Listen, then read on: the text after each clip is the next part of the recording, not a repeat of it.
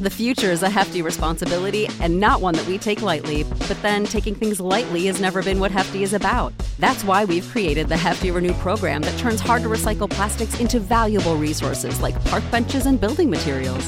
To participate, simply fill up an orange Hefty Renew bag with accepted items, tie it up, and drop it in with your regular recycling.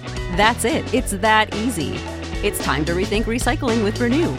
Particular valued resources may vary by geography. More info available at heftyrenew.com.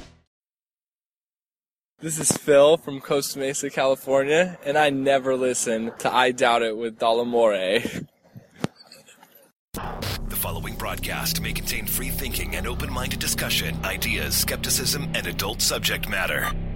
Topics will be discussed using adult language, sometimes gratuitously. Get ready to move the conversation forward. This ain't your granddad's news and comment show. This is I Doubt It with Dollemore. All right, we are back. Let's get this. Let's get this going. Episode 177 of I Doubt It with Dollemore. I am your host after a a one episode hiatus. Thank you for joining us. My lovely co-host Brittany Page sits across from me, and she is raring to go. Here I am. I expected a little bit more excitement since we we enjoyed a day off. yes. Well, we had a day off. I don't know if we enjoyed it Well, okay, per that's se, but that is true. Actually, that is that is very true. but yes, we did have a day off and yeah, it was good. I I miss the show when we don't do it. well, I miss the show. I always miss the show, but it, it's certainly something that uh, skipping a show is a bummer because we end up all kinds of shit stacks up, and it is it's hell trying to pare. There's so many great stories that I want to talk about, and we just don't have the time because I don't want to saddle the audience with a three-hour episode. Right. I mean, I don't, I don't know about great stories, but there's a lot of news, important stories happening. Oh, I don't mean great, like you know, a, a, a, a grandma lifting a car and saving someone from being crushed. now that is a great story. I mean, I mean a great story that you know, uh, it's like awesome. Awesome doesn't mean like, ah, yeah, totally rad, dude. Awesome is uh, it's full of awe. yes. So the same thing. It could be great and terrible all at the same time. Indeed. Thanks for the correction and the English lesson. You're welcome. So, I guess what I want to talk about before we start with the program is the fact that I was awoken two nights ago at well first of all let's say this i need the the audience to understand our faithful and loyal audience to understand that your humble host has a sleeping issue I almost said disorder, but I, I don't want to go that far. A little bit of an insomnia problem. Yeah, well, it's it's gotten much much better over the course of the last three to four years. Mm-hmm. But I used to be an every single night sleeping pill guy, and it's not that way anymore. I haven't taken sleeping pills for, like I said, three or four years. However, my the problem still persists that when I do finally get to sleep, if I am awoken from my beautiful luxurious slumber, it's fucking over, and I am now awake. Uh huh. And I was awoken two nights ago. You probably remember this, Brittany, since you were the cause of my wakefulness. What? And I Why would there's I have been the rustling and yeah, and the jumbling. And I look over, There was not jumbling. and Brittany is sitting at her computer, legs up on these high stools that we have. They're ba- they have backs. I guess they're just high-legged chairs. Mm-hmm. And she's sitting at her computer with her legs up, doing whatever at the computer. And it's one in the morning.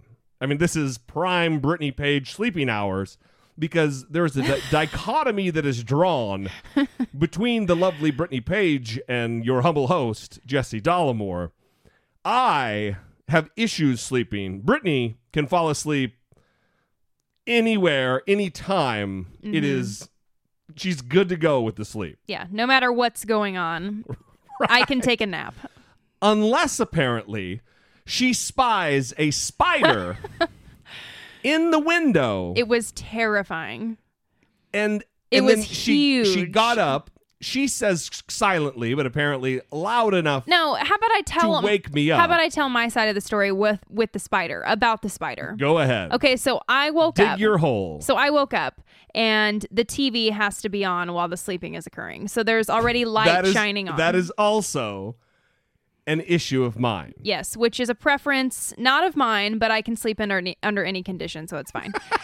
so the TV light is shining, and I look at the window and I see this massive tarantula on the window. All right. Now this is where I need to interject. It, it was a it was, you know, it was a, a big spider. It crunched when you killed it. It did crunch when I killed it. That's but, big. but it's not like Australia or New Zealand big. It's just, nah, it's a spider. Okay, so I could see it with the light. And as soon as I spotted it, I couldn't close my eyes again because I had to watch it because I, I thought it was going to jump over on me. Brittany thinks that spiders, much like birds, remember your face and hold a grudge and will have to exact some kind of vendetta against maybe you killed its cousin or something. Well, I feel like, you know, I saw it, so it saw me, and we're like holding eye contact to see who's going to move and make the first move, who's going to attack first. And what would happen is whatever was on the TV at some point, there was like flashing red and then black and then red. So there was this red light flashing on the spider, and then it would go black and then red and black. Like just coincidental horror lighting. Yeah, it was like a horror movie. and so I'm laying there and things are just getting worse by the minute. So finally And I'm I, like, of course, am. Yeah, so finally I'm like, F this. And I get up and I I just decide I'm gonna be up all night because I'm not gonna sleep with this thing sitting next to me about to hop on me at any moment. So I get up, come to my computer, and then How long did it take for me to wake up? about two minutes. All right. So apparently you did do something to wake me up. No. Oh, maybe the spider was whispering, sending me thoughts telepathically. That's possible. Hmm. So I got up, went and got a square or two of toilet paper, and dispatched the spider with extreme prejudice. Well, no, you're ruining it. So you asked me, why are you awake? Right, right. That is that is that is what happened. And I said, "What's going on?" Yeah, and I was like, nothing. and then you said, what time is it? And I was like, 1 a.m. and then you said, seriously, what's going on? And I said, I don't think I should tell you. and then I was like, should I tell you the truth? And you were getting pissed at this point. So I'm like, there's a spider. And then you're just immediately irritated. But you did get up and kill it, which was really kind, and I really appreciate that. Yeah, and, And this I- is not the first time this has happened. that is true. It, it seems to be uh, a pattern with you, Brittany Page. yeah, there was one other time I saw a spider. I went and got a chair. I put it in the middle of the room, got my blanket and my pillow, and I was going to sleep sitting up in the chair because I lost the spider. I didn't know where it went. Here's the weird thing, and we need to move on. Um, you're one tough bitch. Brittany Page is not afraid of controversy. Brittany Page is not afraid of confrontation. She doesn't seek it out, but she's certainly not a wilting violet. Mm-hmm. And it is just a, a anathema to me that you have such a difficult time with a tiny arachnid. I had a childhood trauma Oh, you did, did you? related to spiders. everybody who can't handle something, it's a childhood trauma, and that's why. yeah, I that did. That doesn't though. explain it away for me. I was hoping it would. It is still an inexplicable fear to me. yeah, I don't have a. It doesn't make sense. I'm sorry. So until next time, I will be waking up and killing a little tiny spider that probably doesn't cover my pinky nail. crunching, big enough to crunch, Yeah, lots of insects are like big a meaty, meaty crunch. Big enough to crunch. Anyway, 657 464 7609. That is our number. You can also email a voice memo from your smartphone to I doubt it at dollemore.com. we do have on the Facebook, on the Facebook page, I guess, on the Facebook, um, a question that we're posing to the audience about when they lost their Santa virginity. And I don't mean the first time that Santa had made sweet, sweet love to you, but when you were told by your parents that they were lying to you the entire time. And how did that go? I'm really looking for kind of s- stories that go sideways. Like it was not a good time. And I think Brittany's just looking for all all the different types of stories cuz I really wasn't raised believing in Santa. We went along because we didn't want to spoil the fun for my cousins, but we didn't we didn't buy into the bullshit. and I was totally raised believing in Santa. Right, right. Which is weird because my parents like didn't care about the serious concerns, but they were like really into making us believe in Santa. Getting you warm coats for the winter, not a big deal. Yeah. But continuing the lie about Santa, big deal. yeah, making sure we were educated, not important. believe in Santa. So anyway, we're going to be featuring these through Christmas, and we'll be talking about it throughout. So 657-464-7609. Email I doubt it at dollemore.com. So the GOP debate, I just want to remind everybody, is on um, I think I believe it's a Tuesday. Tuesday the 15th is a CNN debate with the GOP. They're going to be back in Vegas. And then on the 19th of this month, which I think is another Saturday, ridiculous, is going to be the Democrat debate. So we're going to be covering those like we do for the Patreon subscribers. And I just wanted to remind everybody to get, jump on that train if you have not yet done so.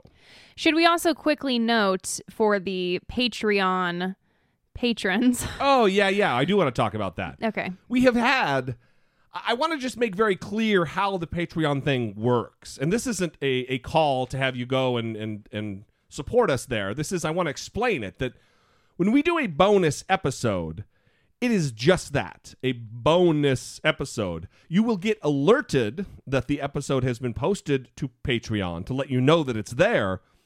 But there should be some kind of indication on there that it is not, you didn't pay for the episode. Right. That's a, a bonus. That is a bonus for being a patron, for paying for the episodes. We like to give you a little treat. Right. And that's our little treat. And then the other thing is, if we skip an episode as we did this last last episode, that is not charged to Patreon. Right. You're not paying for any episodes we don't do.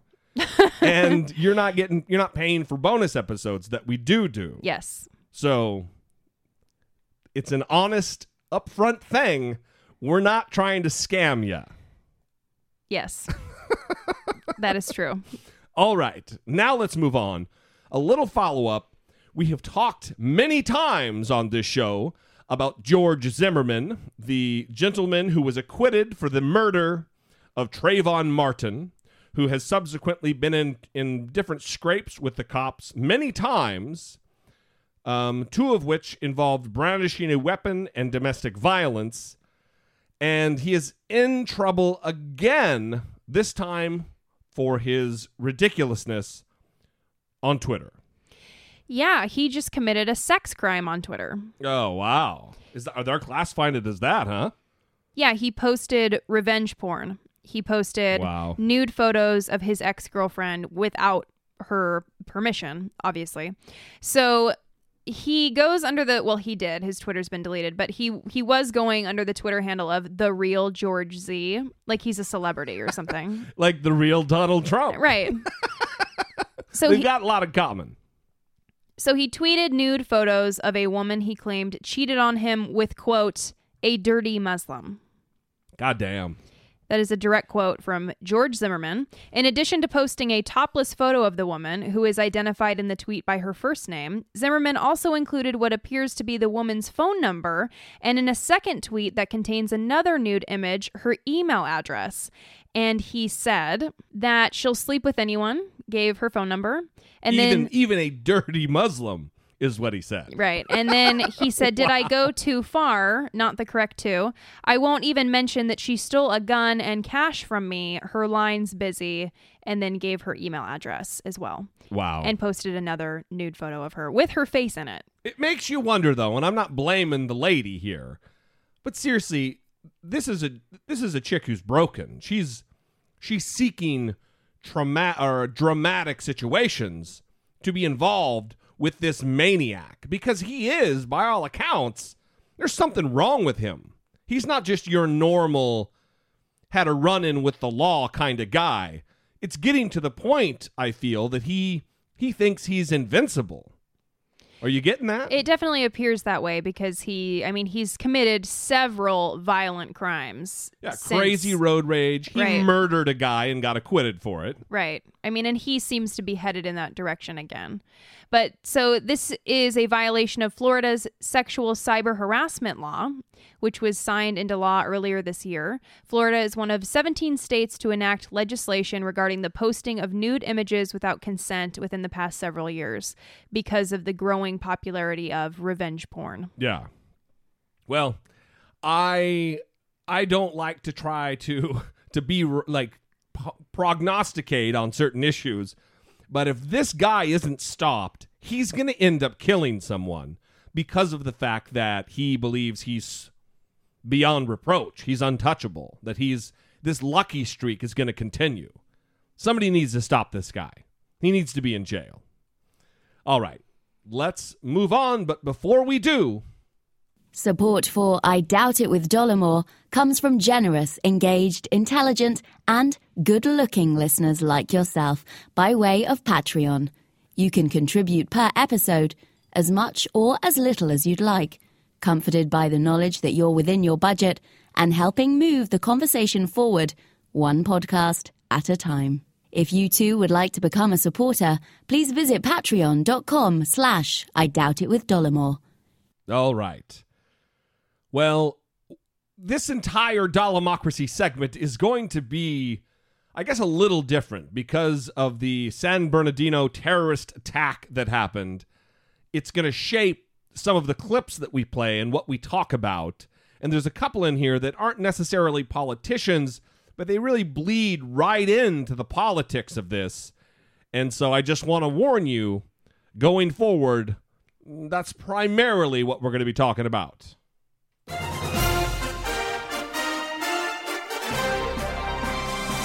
Dollemocracy 2016, facing down pessimistic politics with realistic optimism. So, like I said, there was a terrorist attack in San Bernardino, California, not 50 miles from where we sit right now. 14 people were killed, 21 injured, so the death toll may actually rise, unfortunately. This was accomplished at the hands of a husband and wife team, new parents, by all accounts. The man worked for the county. He was attending a Christmas party, which he left early to go get decked out in his tactical armored gear and return with his jihadi wife to wreak havoc on his coworkers and anyone else who stood in their way. In the immediate aftermath of this, when all of the details were just coming in, and there is a very chaotic, frenetic pace at which the media is reporting. Well, especially before they had even been caught. Yeah, abs- well, there was a crazy car chase. It was one of those deals where Brittany and I, we had two TVs going, one with CNN, and then we flipped over to our local Los Angeles network channels because they had the helicopter in the sky. And for those of you who don't know, Los Angeles is very unique in that they cover on live TV, like it's reality TV or entertainment, they cover police chases. Anytime there's a police chase, mm-hmm. it is they cut into regular programming and they cover it. And it is quite often. Yes. And they're very, very good at it. And that skillfulness, that artfulness that they have developed over time really paid off in spades for this particular event because they were able to cover from the air, unlike maybe anything we've ever seen. Mm-hmm. Because a shootout occurred on a street. Right. There was a police chase and there was a shootout. The woman was left dead. None of this was known at the time that she was a woman or anything. But um, anyway, so what I want to talk about, there's a few things. One being that there there were several people on Twitter that were jumping to conclusions trying to link this particular shooting to what t- took place in Colorado Springs at the Planned Parenthood not even a week prior. And they were saying that this is another, you know, they think that this is an abortion thing, and th- because this was a, a government health go- facility, that they they were postulating that these people probably thought that abortions took place there. Anyway, they were wrong. And then the narrative switched to workplace violence, some kind of altercation that took place between two employees. And then that, slowly, that took a little longer to fall to the wayside. Finally, we have landed on and we've realized, even the president this evening has admitted, that this was terror. This was Islamism. I don't think he used those words, but that is what it is. And I would caution our listeners when they watch the news, when things like this are going down, take a beat, take a deep breath, and wait for the verified sources and organizations to check their sources to get the real details. I mean, e- even even as early as as a, a day or two ago, they were there were still people on CNN, quote unquote experts, who were claiming that this is a workplace discrimination situation where he this this gentleman Farouk Saeed Farouk was was being made fun of or had been made fun of because of his beard. And I- don't necessarily want to say that they were justifying it, but they were trying to explain it away with that kind of logic. So, because he was made fun of his beard, he then went home and put on tactical gear and got a bunch of assault weapons and In a duffel bag full of pipe bombs. right and 19 pipe bombs and then he went back to the party because he was made fun of for his beard. Yeah, just It just it just doesn't seem plausible, right? right, that's right. It, it just doesn't logically the two don't go together. A workplace uh, violent kind of a situation where someone there's an altercation, shit goes down right there. Well, it's it's And also maybe someone will go out to their car and get their gun and like I'm coming back. But come on, they're not going back and changing into to tactical, you know, well, who utilities. even has that? Exactly. I mean, I might like find a green jacket in my closet or something that looks like an army jacket. I mean, I'm no one, not average people don't have tactical gear. I mean, they were outfitted with this gear to fight. right, which should lead everyone to the conclusion, even laymen, lay people. Brittany Page, I want to be, use bias-free language here. Thank you. Uh, even lay people should understand that that takes premeditation. That mm-hmm. takes organization. That takes planning. That's not just a whim kind of a thing. So that's where we are. It is definitely terror. Even the president said tonight. And this complicates our situation greatly. And I don't even just mean from the obvious national security, homeland security situation. It complicates our political situation even more than it already was because it gives steam, it gives momentum to the likes of the asshats in the race like Donald Trump. So the wife of Syed Farook is from Pakistan. That's right, yeah. And he went to Saudi Arabia, and I don't know if he met her there or he was on some kind of like he was on some kind of like uh, like jihadi dating i'm making a joke. I mean he was on some kind of a devout muslim dating you know mail order bride kind of situation. Was he really? yeah and he was like posting that i want my woman to wear a hijab. I mean he was like you know you line out exactly how devout that you want your wife. And so, at some point she had moved from pakistan to saudi arabia and now it's coming out that maybe she was the radicalizing element to him Right. And it's being reported that she had made a post on Facebook during or before the event and pledged her allegiance to ISIL. Yeah, to to to specifically to uh, Abu Bakr al-Baghdadi, the leader of ISIL. So they're in the they're in they're in it thick here. And ISIL has come out and said that this was done at the hands of their supporters. That's right. So not saying that they like sent someone out and you know, yes, we infiltrated and yes, we did this. It's well, these were people that supported us. That's right. that Well, look, there's no way to shake it. 14 Americans right now are dead at the hands of an ISIL inspired attack. and they also had a baby. That's right. A six month old baby. And I heard um, an FBI analyst or something on the news say that it's possible that they had the baby just to appear as though they were um, like a normal couple, like try to have a distraction. Yeah.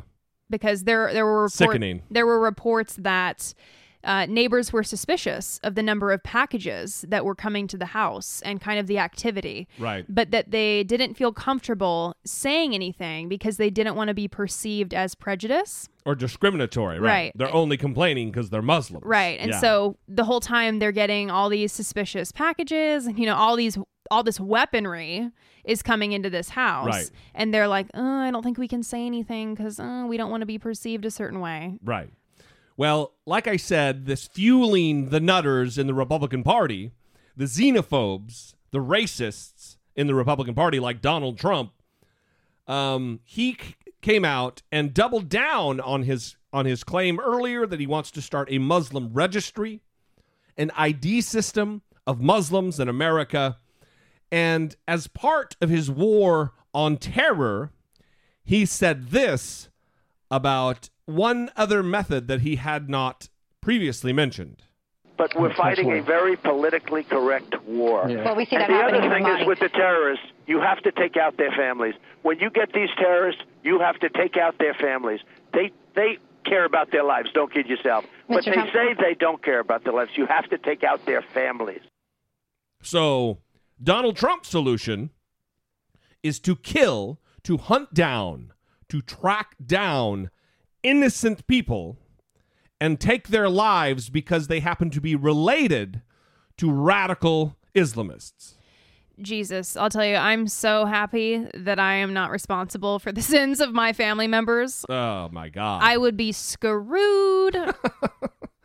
it is this is this is uh this is go time folks this is serious times that we live in when this man and i guess we can get into his poll numbers right now he leads in a new cnn orc national. This isn't an iowa poll. This isn't a new hampshire or south carolina poll. This is a national poll. He leads the next closest competitor by 20 points Yes, this is with registered Republicans and Republican leaning independents. He leads by 20 points. He has 36% of that vote. And I believe Ted Cruz has 16. Yes, Ted Cruz is second with 16, and Ben Carson has dropped to third with 14%. And then you have Marco Rubio with 12%, and then all the other candidates have less than 5%. That's a fucking nightmare, is what that is.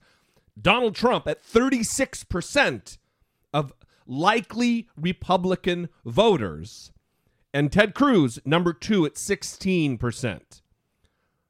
I mean, that is a nightmare. Right, so Trump is up nine points. So he's going up Right. despite the Looney Tune things that are coming out of his mouth, he continues to go up in the polls. And I know that, you know, 538 and a lot of other sources say it's too early to really take this seriously, but it is still very concerning that when someone answers the phone and they're getting a pollster call, they say, Yes, I'm voting for Donald Trump. People are still saying that. Right. After hearing all this. That is concerning. And so, in the wake of the shooting, the next day, the New York Daily News on their front page featured a lot of pictures of politicians calling them cowards and the headline of something like God's not fixing this. Well, of course, The reason that was the title is because every time a mass shooting happens, and I'm sure you see it all over your Facebook and on your Twitter, the politicians and the general public come out and they say, Our thoughts and prayers are with the victims. right.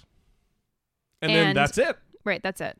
And so the New York Daily News posted this cover and it's it's bold. I mean, in bold lettering it says God isn't fixing this and it has four GOP candidates, well, and Paul Ryan, that say you know, our thoughts and prayers are with you. And basically their point is prayers aren't fixing this. We need actual action to happen in order to fix this. Right. Well, rest assured, the idiots on Fox and Friends didn't miss a moment to talk about this, what they consider dangerous and insidious headline. On the cover of the Daily News, they have politicized this already. Hey, Republicans are saying God isn't fixing this. As the latest batch of innocent Americans are left dying in pools of blood, cowards, who they picture right here Rand Paul, Paul Ryan, Ted Cruz, Lindsey Graham, oh, all Republicans, cowards who could truly end gun scourge continue to hide behind meaningless platitudes. You know, I was so disturbed by that cover, and but when you see tweets like Chris Murphy out of Connecticut saying your thoughts should be about steps to take to stop to take this carnage, your prayers should be for forgiveness if you do nothing again, and then a tweet from the editor of Think Progress, Think Zack Ford, saying. Try this. Stop thinking. Stop praying. Look up Einstein's definition of insanity. Stop acting on gun violence prevention measures. You know now, listen, now listen to this. Here's a father who was getting a text from his daughter. yeah. Shooting at my work, people shot. In the office waiting for cops. Pray for us. He said So his somebody daughter in inside. there was saying, texting him at the time, pray for us. I say this: if you want to, if you want to line up with terrorists and try to take God away, you're not on the right side. That's all I'd have to say to those politicians who want to tell you to stop praying. Just don't. Who does Elisabeth Hasselbeck think that she's fooling when she says that statement? It is it is egregious all, and stupid. All you ever hear the Republicans talk about is Islam and radical Islam. Right. They they're not atheists, okay? So when she's trying to say you want to join the terrorists and quit praying and take away God, that's not what the terrorists want. Yeah, if you join the terrorists, you're not trying to take away God. You're trying to bring a theocracy about in our world. right. More God. The most God. Because Abu Bakr al Baghdadi, you know, he's a world renowned atheist. He and Christopher Hitchens were they were they were they were they were chums for way back. Right, he's one of the four horsemen. Yeah, that's right. She, uh, she's fucking ridiculous. Anyway, this type of bullshit, which is fueling the the xenophobia and the surge for Donald Trump, is also being fostered by men leading people. This guy is the president of Liberty University, a leading Christian university. Jerry Falwell Jr. said this to a gathering of the entire student body, thousands of students, with a senator sitting on the stage, and he said this about carrying weapons and exterminating Muslims. It just blows my mind when I see the President of the United States say that the answer to circumstances like that is more gun control. I mean, if the people.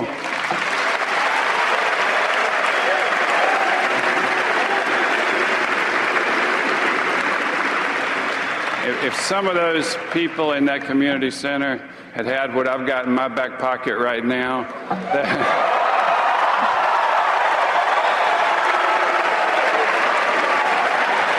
Is it,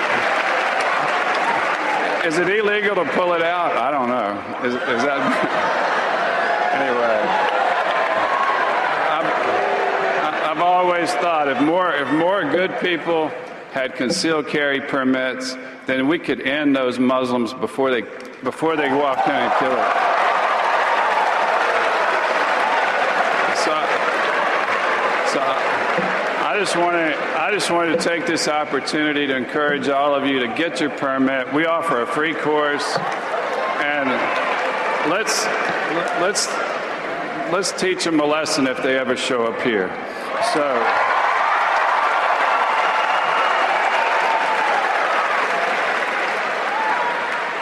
So that's almost a an invitation for a terrorist organization to come on in.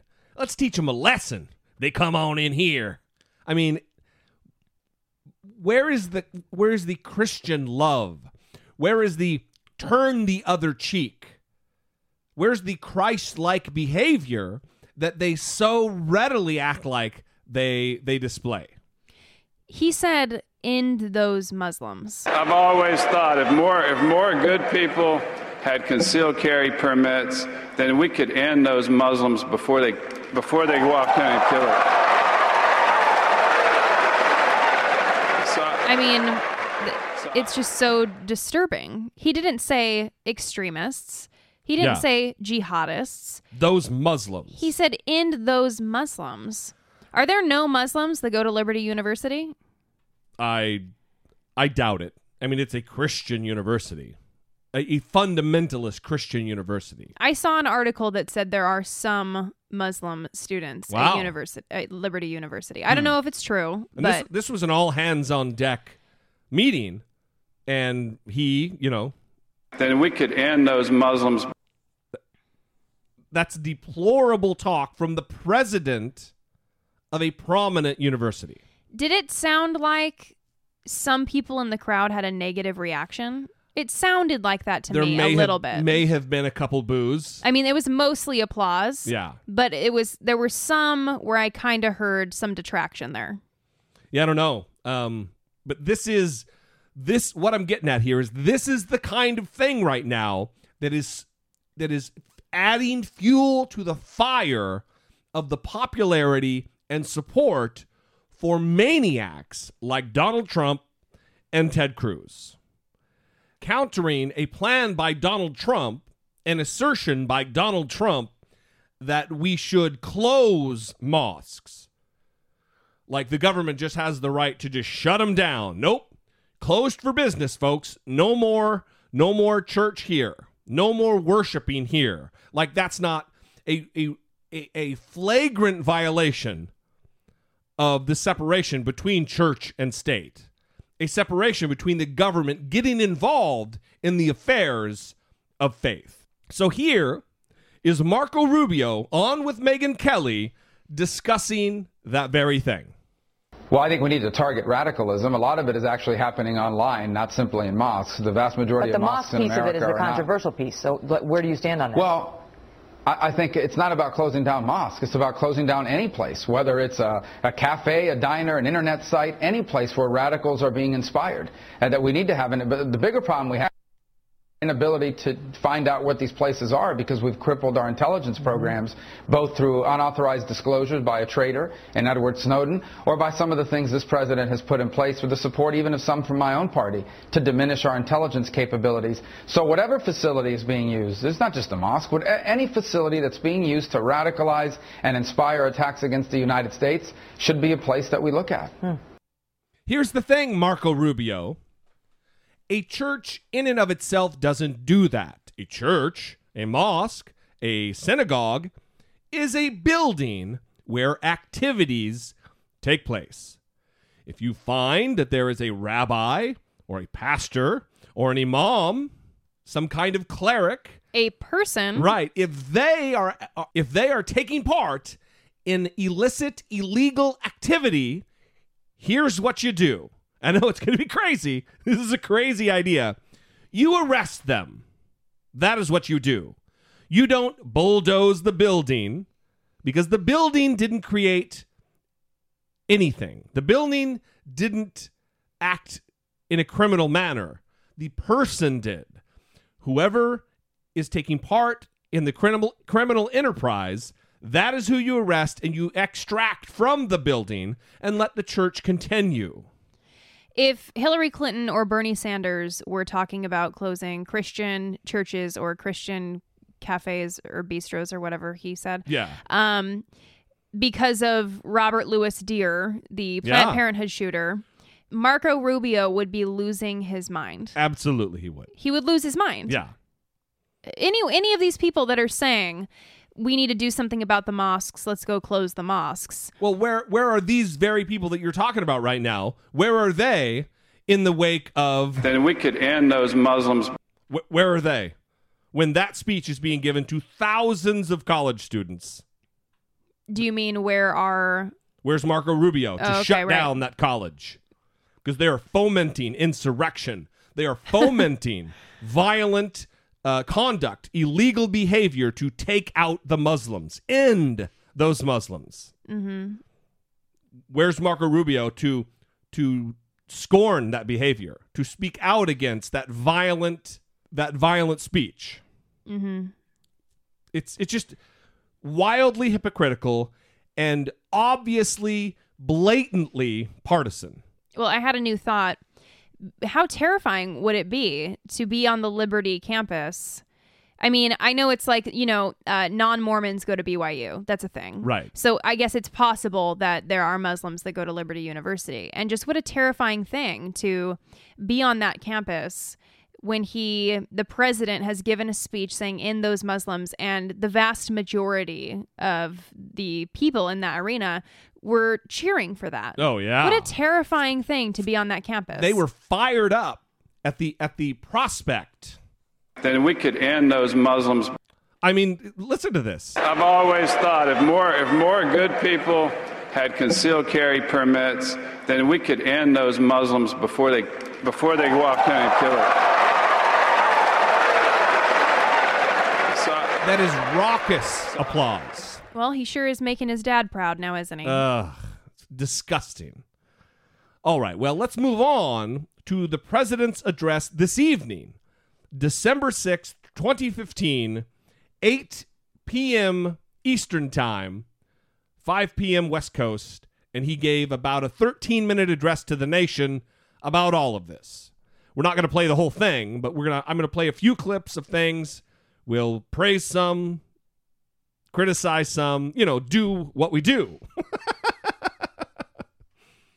so we're going to start off with kind of his his his four-point plan on what he wants to accomplish and how we're going to go about fighting this impending and like I've said before on the show, it is only a matter of I mean this was only ISIL inspired. It is only a matter of time and I hate to say it, but it is a a when, not an if situation relative to actual ISIL fighters on U.S. soil. And this is part one of his four part plan. Well, here's what I want you to know the threat from terrorism is real, but we will overcome it. We will destroy ISIL and any other organization that tries to harm us. Our success won't depend on tough talk or abandoning our values, or giving in to fear. That's what groups like ISIL are hoping for. Instead, we will prevail by being strong and smart, resilient and relentless, and by drawing upon every aspect of American power. Here's how. First, our military will continue to hunt down terrorist plotters in any country where it is necessary. In Iraq and Syria, Airstrikes are taking out ISIL leaders, heavy weapons, oil tankers, infrastructure.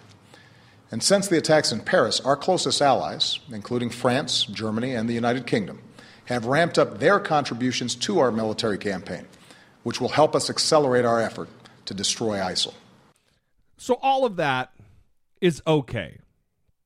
I guess a lot of this is okay as long as they actually do what the fuck they say they're going to do.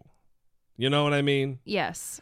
Um, Although you were a little, you you were generally not pleased with this. I, I wasn't. I'm not pleased even with his demeanor, with his the the the the, the mood. He he did. He looked tired. He very tired. He looks thin. He looks malnourished, if you ask me. He doesn't look inspiring. He doesn't look to me to instill confidence in the American people. And he's a good speaker. He didn't show up. I just saw him speak at the uh, the Kennedy Center honors, Mm-hmm. and he looked great. Right. He was being funny. I was like laughing out loud at several points during the speech. And then this was completely different. And I understand that it's, you know, he's giving an award to George Lucas there. And now he's talking about ISIL and terrorist attacks here. So it needs to be a more somber mood. Yeah, but this is more important than his George Lucas speech. Exactly. More effort, more preparation needs to go into this because he's talking to 350 million Americans whom he needs to instill and imbue with confidence and and and knowledge that they're gonna be okay. He's in, he's trying to en, en, enlist the support emotional support, and otherwise of the American people. And I think he fell flat. Anyway, here's number two of his four point plan. Second, we will continue to provide training and equipment to tens of thousands of Iraqi and Syrian forces fighting ISIL on the ground so that we take away their safe havens. In both countries, we're deploying special operations forces who can accelerate that offensive. We've stepped up this effort since the attacks in Paris and will continue to invest more in approaches that are working on the ground. This again, if they actually do it, is a way to get it done. Because if all we're doing is supplying air support and and sorties and a barrage of bombing raids, that's not going to get it done. We absolutely need boots on the ground, whether they're ours, whether they're Jordanian, whether they're Turkish, whether we rise up some kind of Syrian slash Iraqi militia. It needs to be done. Mm-hmm. And it needs to be done better than we've done it in the past because we've spent millions and millions of dollars training a Syrian um, militia, and there's fewer than 75 that actually got trained. That is egregious. So, like I said, if what he says is going to happen actually happens, I will be happy. Number three. Third, we're working with friends and allies to stop ISIL's operations, to disrupt plots, cut off their financing, and prevent them from recruiting more fighters. Since the attacks in Paris, we've surged intelligence sharing with our European allies. We're working with Turkey to seal its border with Syria.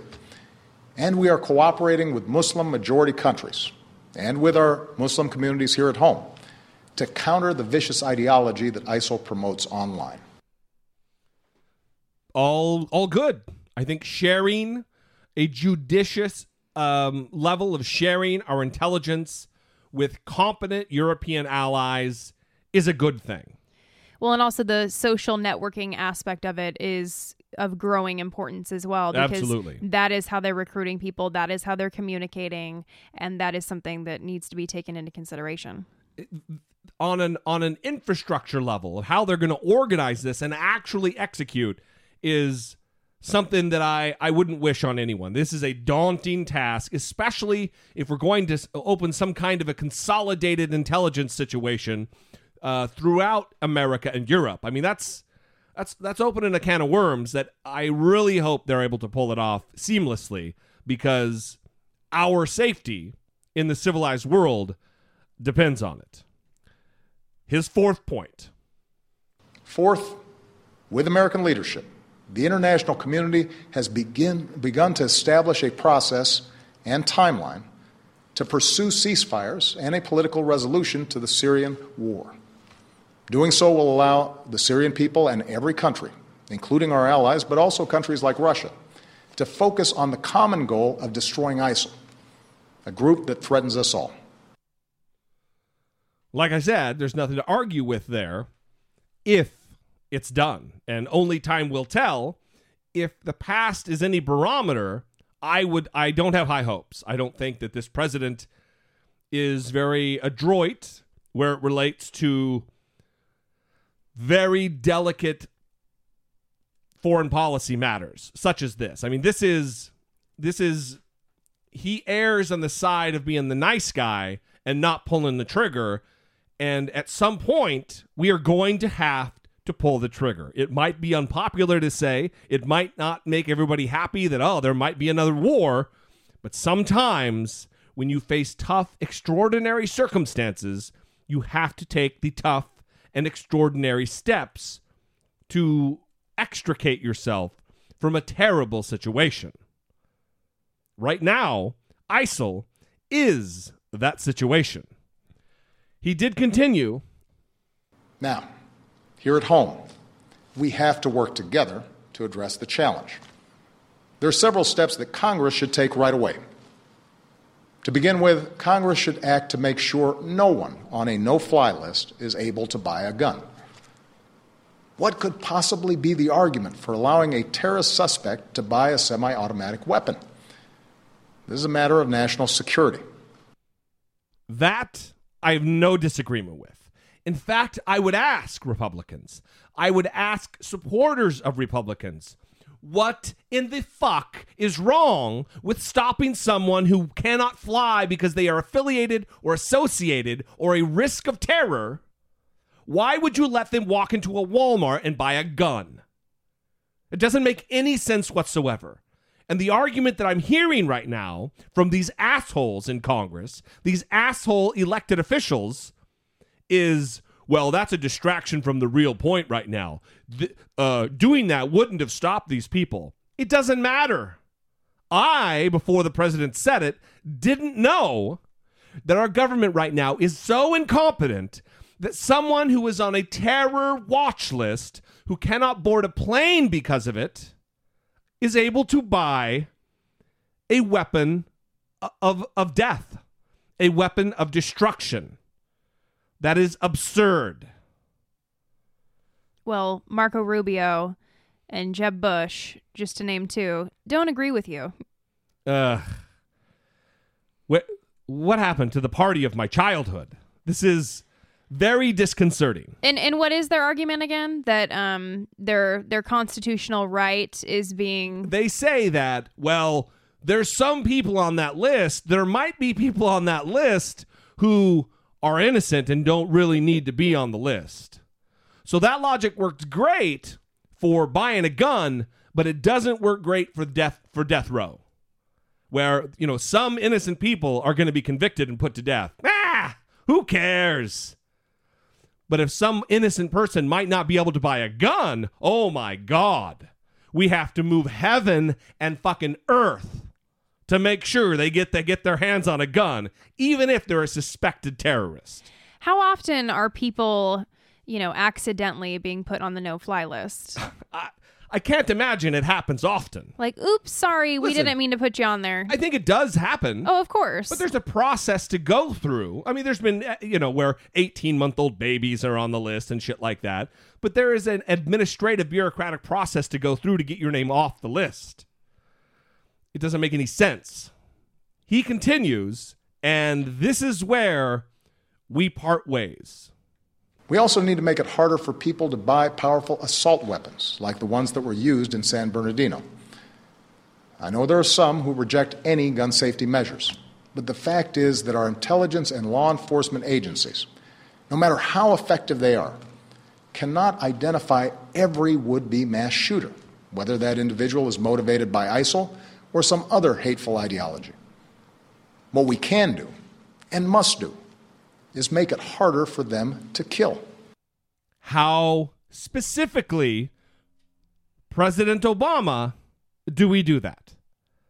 Just lobbing up the ball to Congress, you know, is not going to result in anything. That's not moving the conversation forward. Saying, oh, here's what we need to do with these general platitudes, that's not leadership. What I expected from him today was this is what we need to do. And here specifically, dot, dot, dot, dot, dot, this is how we need to get it done. And he failed. He failed to do so. You can't pass the buck to a dysfunctional Congress and think you did your job. And I remember after he said that, you were pretty enraged and said, Yep, no plan. No plan. No specifics. No specifics. Uh, very disappointing in our leadership. This is the President of the United States. He has a team of people at his disposal to come up with policy. And he failed to do so in a time of need. So he's going to put it on the Congress. He's going to rely upon the nuts in the Tea Party to do something. Is that his plan? Hey, Tea Party, I know you got this one. Go ahead. Take it home. It's ridiculous. so he continues and, you know, kind of bringing it around, getting good again. He finished strong as far as I'm concerned because he kind of bucks the typical leftist way, liberal way of thinking where you don't want to offend anybody. You don't want to say, oh, the, the Muslim community really has a responsibility to root out this level of radicalism within its ranks That's not something you hear all the time until tonight. We must enlist Muslim communities as some of our strongest allies rather than push them away through suspicion and hate. That does not mean denying the fact that an extremist ideology has spread within some Muslim communities. It is a real problem that Muslims must confront without excuse. Muslim leaders here and around the globe have to continue working with us to decisively and unequivocally reject the hateful ideology that groups like ISIL and Al Qaeda promote, to speak out against not just acts of violence, but also those interpretations of Islam that are incompatible with the values of religious tolerance, mutual respect, and human dignity. Who can argue with that? That is good stuff. I'm sure somebody can. Reza Aslan, I'm sure, would have issue with that. So, all in all, I mean, I guess we'll wait and see. I wish that I had been, I wish I had had more confidence instilled in me by our president, uh, but I didn't. if if they would have had better lighting, I think you would have you would have been a little more confident. You think just the cinematography was off? yeah, the bags under the their, eyes. their DP, their director of photography, just yeah, he wasn't really getting it done yeah, tonight. yeah. That's what I'm going with anyway. Maybe he had Sasha Malia and uh, Michelle in there running the. They were the crew. They were running the lights and the camera. That is very possible. Yes. Yeah, it didn't look good. Anyway, like I said, we'll see. Let's let's move on from this though, and we've still got a couple of stories in politics. But let's move off of this. We really want to hear from you. Definitely want to hear from you on this. I mean, this is stuff that is shaping our world. This isn't just United States stuff. This is Northern Europe. This is in your front yard. Th- this is happening to us all. If you live in a modern society, you are at risk. Russia, they're at risk. Sweden, Norway, Finland, Amsterdam, all of Northern Europe, you're all at risk. Paris. Nobody's safe from these maniacs. We want to hear from you. 657 464 7609. Of course, email a voice memo from your smartphone to I doubt it at dollemore.com. So, Ben Carson this last week gave a speech to a Jewish Republican group. I know that sounds like a, a thing that doesn't exist, but it is. and I think that Ben Carson must have been real hungry before he got up on stage and while he was on stage because he kept he kept talking about hummus. But beyond the territorial challenge, a much bigger challenge exists. The challenge is the split between Fatah and Hamas. Fatah and Hamas operate in a constant state of conflict. Yeah, hummus. Fatah and hummus, they don't like each other. I think what he means is a Hamas. What a fucking idiot. Running for president at one point was leading in the polls or second place. The Republicans just don't know how to pick a candidate. What is happening? Not only that, but his normal sleepy demeanor was enhanced by the fact that he wasn't looking at the audience. He was head down, straight down, reading the text off of a piece of paper because he is so inept at international relations that he has to just read what is put in front of him because he's a moron. I was going to say he's already having, you know, severe foreign policy image issues. Yes. And this does not help. When Hamas. you're when you're having to read it off the paper, you're not pronouncing the things correctly. Right. I mean, that means that you haven't talked about Hamas. You haven't Right. heard people talk about Hamas. You haven't flipped on CNN in the last three months. And and listen, I I'm not the best reader, so I totally understand. But when you see Hamas, it's not hummus. It's H A M A S, is it not? That is what it is. Yes. Hamas. And then hummus is not like that. H U M M U S. Right. So Hummus. yeah. God damn. And not Come the on. same. Come on, Ben Carson. Come on. Come on. Oh, come on. So the other thing that happened this week, we'll move on to Hillary Clinton. Uh oh. The question that was bound to happen happened, and I want to juxtapose her answer against something she said mm, not too long ago in a video released by her campaign. I want to send a message to every survivor of sexual assault. Don't let anyone silence your voice. You have a right to be heard, and you have a right to be believed. We're with you. You have a right to be believed. Well, at a campaign stop in New Hampshire, she was asked by a woman in the audience this. Say that all rape victims should be believed, but would you say that about Johnny to Broaddrick, Kathleen Wiley, and or Paula Jones? Should we believe them as well? Well, I would say that everybody should be believed at first until they are disbelieved based on evidence.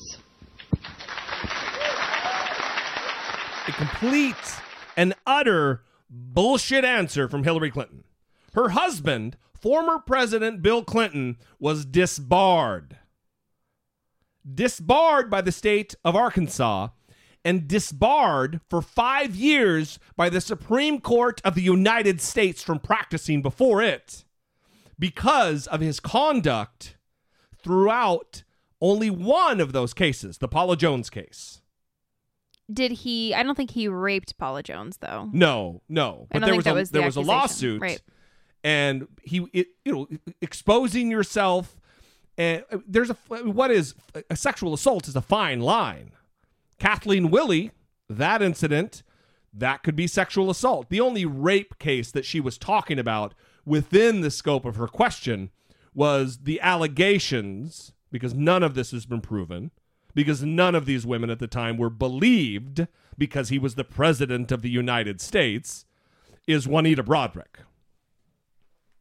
So this question is going to come up again, and it's going to be asked probably more artfully by a person who can actually pronounce their names. Yeah, that was a little painful. It's not Jaunita Broaddrick. It's Juanita. It's spelled like Juanita.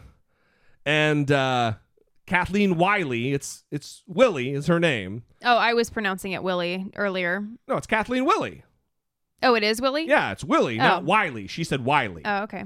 So anyway, th- this is something that's going to haunt Hillary Clinton, especially like I said, after the fact or after she's made videos like this. I want to send a message to every survivor of sexual assault. Don't let anyone silence your voice. You have a right to be heard, and you have a right to be believed.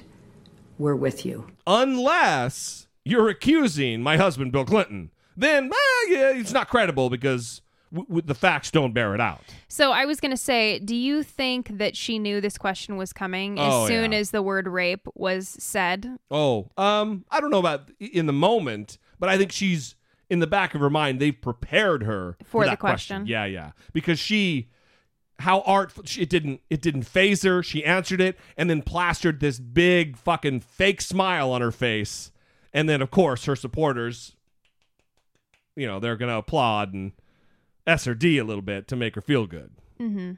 because it feels good. All right. I wouldn't know a lot about that. All right. Well, let's move on to our final topic. We always try to leave you happier than when you checked in, or at least not quite as bummed out as you were in the middle of such a heavy episode. There has been a study released on the reception and detection of pseudo profound bullshit. And this is a real scientific study that has been published. A lot of people are prone to what I call pseudo profound bullshit, said Gordon Pennycook, a doctorate student at the University of Waterloo who studies Where is this? Iowa? Canada. Oh, okay. Well, because that's an awesome, I expect like a Harry Potter voice. Pennybrook. Cook, Penny Cook. Penny Cook. Gordon Pennycook. Still, still, I expect to hear Harry, Harry Potter at the University of Waterloo, Right, okay. who studies why some people are more easily duped than others. Quote, wholeness quiets infinite phenomena. Was one of the many randomly generated sentences Pennycook, along with a team of researchers at the University of Waterloo, used in a new four part study put together to gauge how receptive people are to nonsense. Pennycook used a website which refers to itself with an expletive for the sentences it produces to generate the language samples. In the first part, they asked nearly 300 participants to rate the profundity of randomly generated sentences on a scale from 1 to 5. Not only did the statements receive an average score of 2.6, meaning that they viewed them as somewhat profound, but a quarter of participants gave them a score of 3 or higher, indicating that they considered them to be profound or even very profound. And they were meaningless statements. Oh, yeah. Just random words strung together, like that one I read the wholeness quiets infinite phenomena. Well, this is this is very similar to the bullshit that constantly gets spewed by the likes of Deepak Chopra. Right. So, in the second part of the study, Pennycook used real world examples of pseudo profound bullshit phrases, plucking tweets from Deepak Chopra's Twitter account that others have called vague or empty. For example, quote, Nature is a self regulating ecosystem of awareness. Along Uh. with the randomly generated sentences used in the first exercise, and the results were virtually the same. Quote, they basically thought the tweets were just as profound as the randomly generated sentences, so they were equally bad at seeing the BS in both. And I won't go into the other studies because I've already been reading quite a bit, but let's go into why this is the case. The precise reasons that people see profundity in vague buzzwords or syntactic but completely random sentences are unknown. Some people might not realize the reason they don't understand something is simply because there's nothing to understand, or they might just approach things they hear and read less skeptically.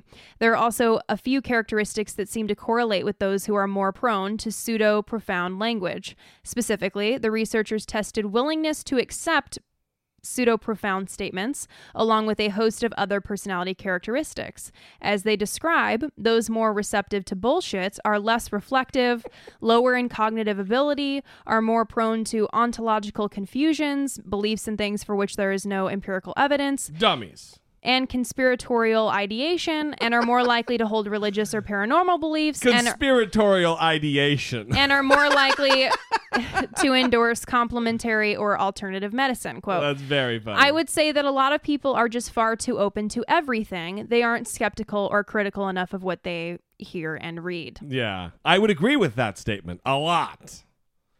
Hence, 36% for the jackass Donald Trump. And so I don't want to just say that people are dummies, okay? Well, but you didn't say it. I said it. okay. Good. I'm glad that that's a distinction because I like what they say. No, go ahead. The views and opinions expressed by Jesse Dollemore are solely those of Jesse Dollemore and do not reflect the views and opinions of Brittany Page, who is a far superior person and much more measured and reasonable in her views and analysis.